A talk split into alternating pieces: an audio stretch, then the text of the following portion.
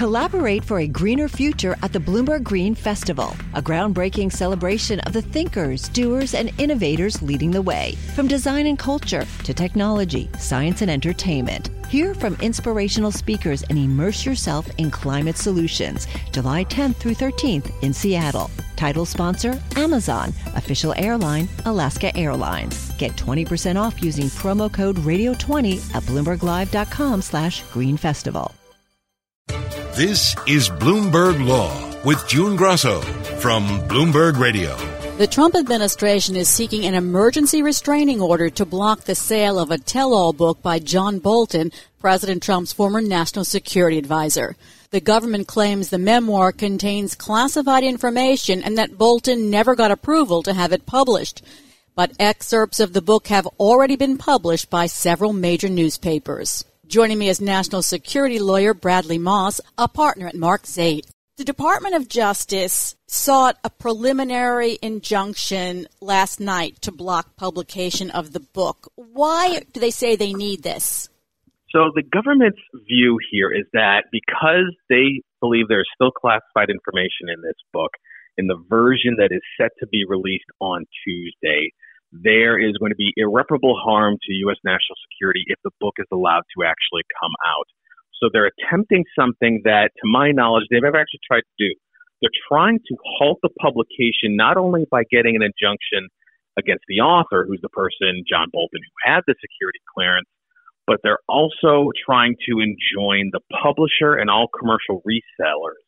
They're trying to do it through an obscure federal provision that would allow them to basically end run around Supreme Court precedent from the Pentagon Papers days in terms of a prior restraint the novel argument. It's almost certainly going to fail, and, and even if it was ordered by the judge uh, in tomorrow's hearing, it's almost certainly impractical and not going to be feasible to implement. The book is everywhere. When they sued for breach of contract on Tuesday, I believe, they didn't seek mm-hmm. an injunction at that point. Why didn't they seek an injunction at that point? There will no doubt be some interesting uh, articles in the Times and the Post over the next couple days outlining the tick-tock of how this all went down because that was what we all thought at the beginning was that when they didn't file the temporary restraining order then that the argument about an injunction that was in the lawsuit was just a throwaway line that the real point of it was that it's a breach of contract and they want all the monetary proceeds which was fine and was certainly going to happen anyways.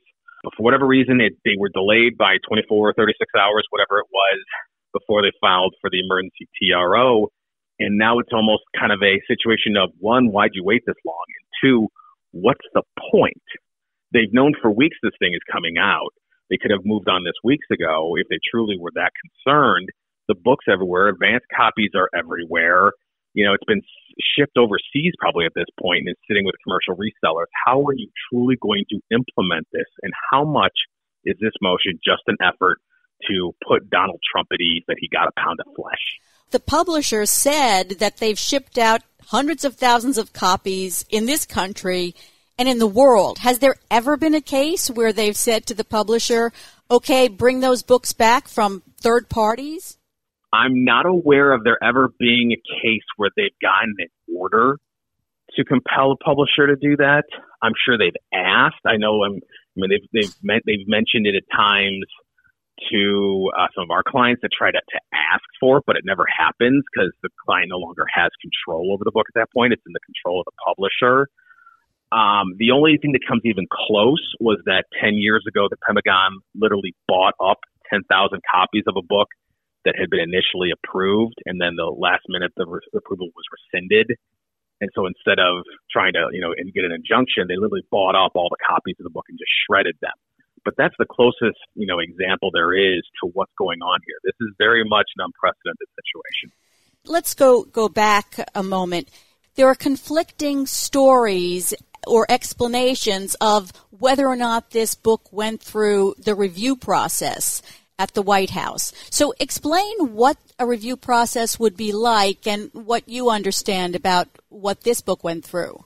Sure. So the normal process that anybody who has held a security clearance with the U.S. government, and particularly anybody who has held the level of access that someone like John Bolton would have had, which is access to sensitive compartmented information, is that you draft your manuscript.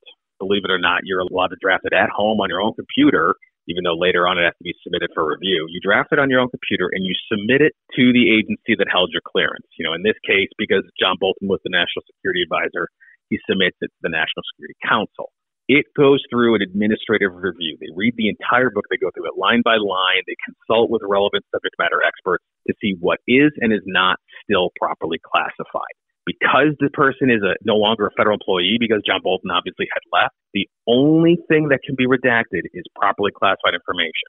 Everything else that's unclassified doesn't matter if it would implicate executive privilege, anything like that, that cannot be redacted. All that can be redacted is classified information. The agency will respond back to the individual. Sometimes they'll say the book's ready to go. Here's your final written approval. Other times they'll come back and say, we have all kinds of revisions and edits that need to be made for classified information. They'll have meetings with you sometimes, depends on the situation, depends on the circumstance. Sometimes it can take weeks, sometimes it can take years. The point is, until you get to the end, until you have gotten a final approval letter in writing from the agency saying your book is ready to go, feel free to publish, you have not completed the process. John Bolton never got that letter. In the uh, breach of contract lawsuit, they say that not only didn't he wait for the review process to finish, but even before the publication, he shared the manuscript. Yeah, so this whole thing with how he shared the manuscript with the lawyers and with the editors and the, you know, the publisher in advance, that happens a lot. We certainly don't advise it in terms of we don't ask the client to ever give it to us for various reasons, but a lot of people do that because the guidance that's given to individuals on how to do this is horribly poor and really not clear, so people don't know any better. And usually the agencies don't care. You know, it's that's a risk they just assume is part of the realities of life. So long as the person ultimately goes through the whole process, gets the proper approval in writing from the agency, and only publishes that approved version they kind of dismissed those errors in the earlier parts of the process as part of reality and assumption of risk in a free society like this.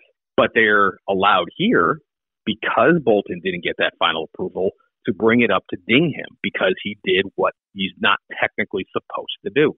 So then, does the Trump administration have a good case against him in the breach of contract lawsuit?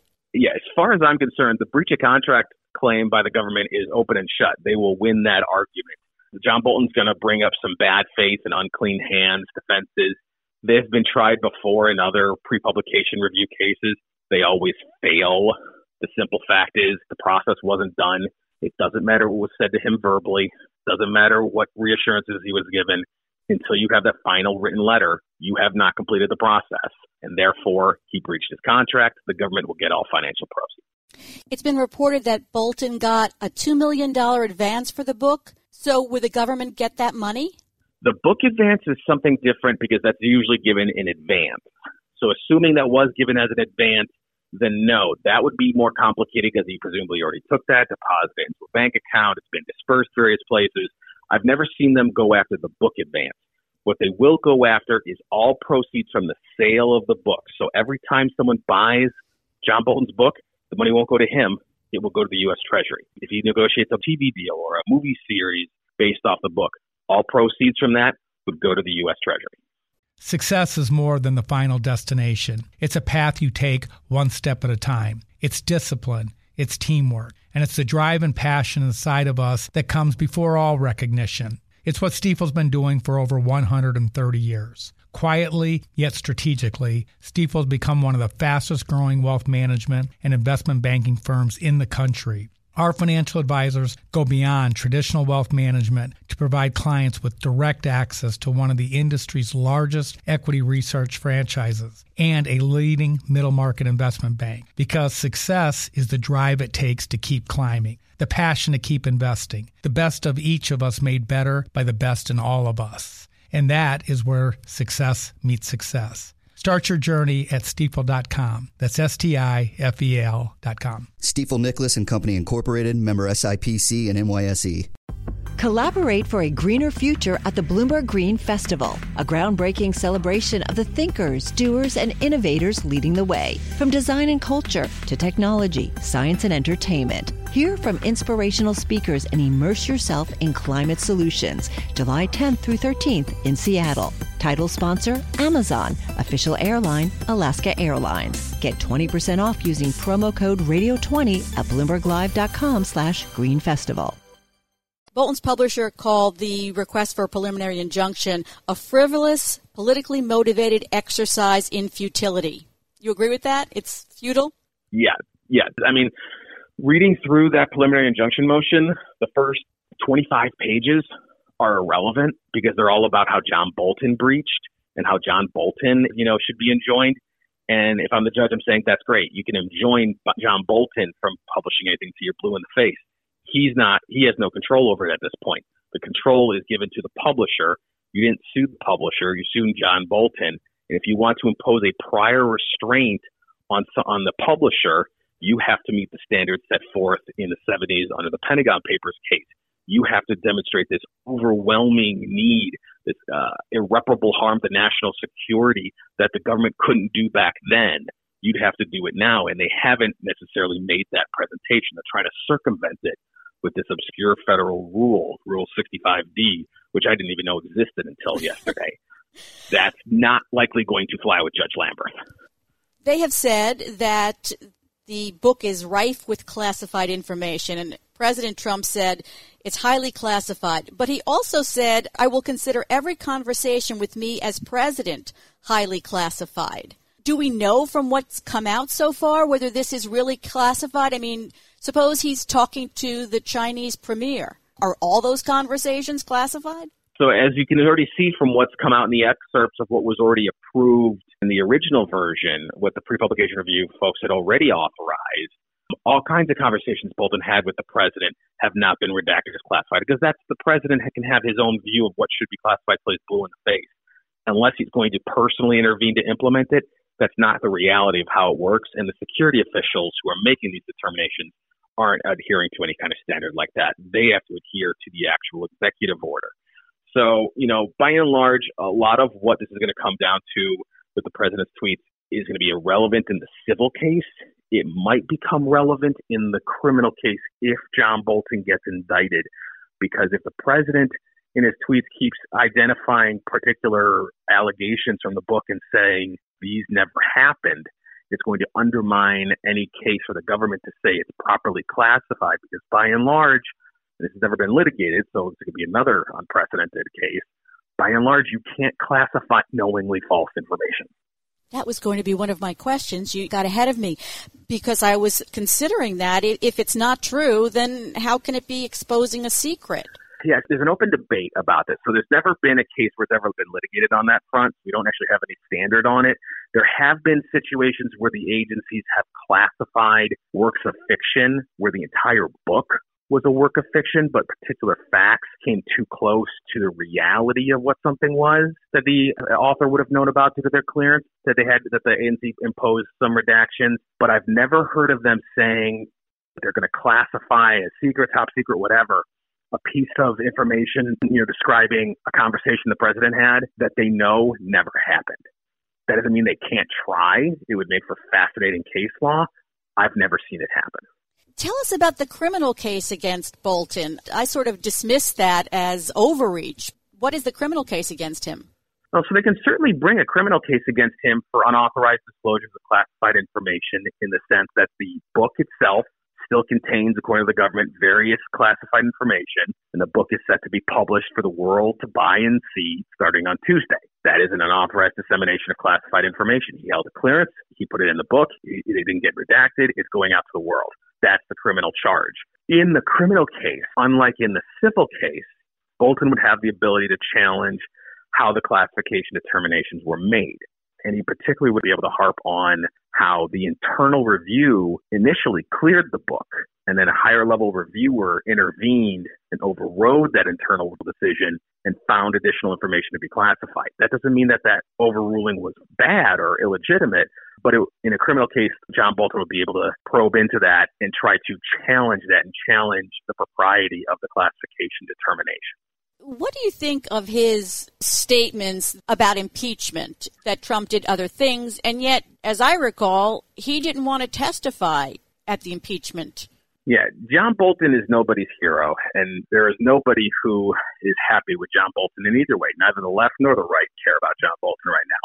And a lot of where he's describing things saying that, you know, the House Democrats committed malpractice by not expanding the scope of impeachment the response from House Democrats has pretty much been, how the heck were we supposed to know about these kinds of things because you refuse to testify? We aren't mind readers. We rely on people providing testimony, documents, and information.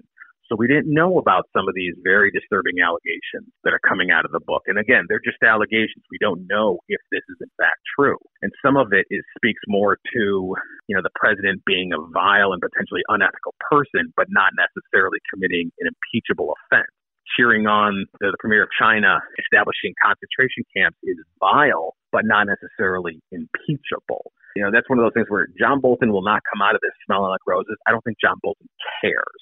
He just wanted the story told. He's doing these interviews now where he's saying what he said in the book and, and amplifying in some cases. How does that fit into this whole picture?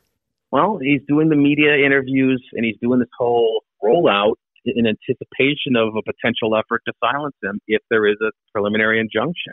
Um, you know, that's why he's pre-taping these various interviews so that he no longer has any control over it. And you know, he can say, "You can enjoin me till the end of time." I don't have any control over what CBS does, or I don't have any control what ABC does at this point. He's going to try to hype the book as much as he can he, he doesn't care. I don't think John Bolton cares about the money. John Bolton has millions of dollars already. He's he's well off. He doesn't need the money in the sale of this book. He wants the story out there, and if that means doing a media tour, then he'll do a media tour. One of Trump's nieces is planning a tell-all book as well. Apparently, Trump said that years ago she signed an NDA too. Explain the difference between what the niece may write and Bolton's situation. Sure. So what John Bolton is implicated in is a government non-disclosure agreement. So when you serve in the U.S. government, the only time you have to sign a non-disclosure agreement is if you hold a security clearance. Um, if you hold a U.S. government security clearance, one of the various various documents you'll have to review and fill out is what's called an SF-312, which is a non-disclosure agreement. And if you have the level of access John Bolton had, which was for sensitive compartmented information, you sign an additional non-disclosure agreement, particular to the SCI. Those non-disclosure agreements have been found to be constitutional, and they only are allowed to be imposed to the extent that the information at issue is properly classified. What is going on with the president's niece is a private non disclosure agreement, just like any number of people in the private world can craft between two parties and sign, tied to litigation surrounding the state of Fred Trump, of Donald Trump's father, and debates over how various assets were being allocated and who within the family was getting what money. Apparently, there was some litigation over that, as countless people do in the United States when they fight over a state and who gets the money from dead relative. And as part of the conclusion of that litigation, apparently there was a non disclosure agreement signed by various parties, including the president's niece. Now, there's not necessarily anything illegal about doing that. Some parties might do it as a non disclosure agreement. Usually, I think it's just considered a confidentiality agreement, not to talk about the particular terms of what the settlement agreement was. I've never seen it as an NDA, but if you're Donald Trump, I'm sure that was just commonplace for him. He had everybody do NDAs. That was his life. Thanks, Brad. That's Bradley Moss, a partner at Mark Zaid. And that's it for this edition of Bloomberg Law. I'm June Grosso. Thanks so much for listening. And remember to turn to the Bloomberg Law Show every weeknight at 10 p.m. Eastern, right here on Bloomberg Radio. Collaborate for a greener future at the Bloomberg Green Festival, a groundbreaking celebration of the thinkers, doers, and innovators leading the way. From design and culture to technology, science, and entertainment. Hear from inspirational speakers and immerse yourself in climate solutions. July 10th through 13th in Seattle. Title sponsor Amazon. Official airline Alaska Airlines. Get 20% off using promo code radio20 at bloomberglive.com slash green festival.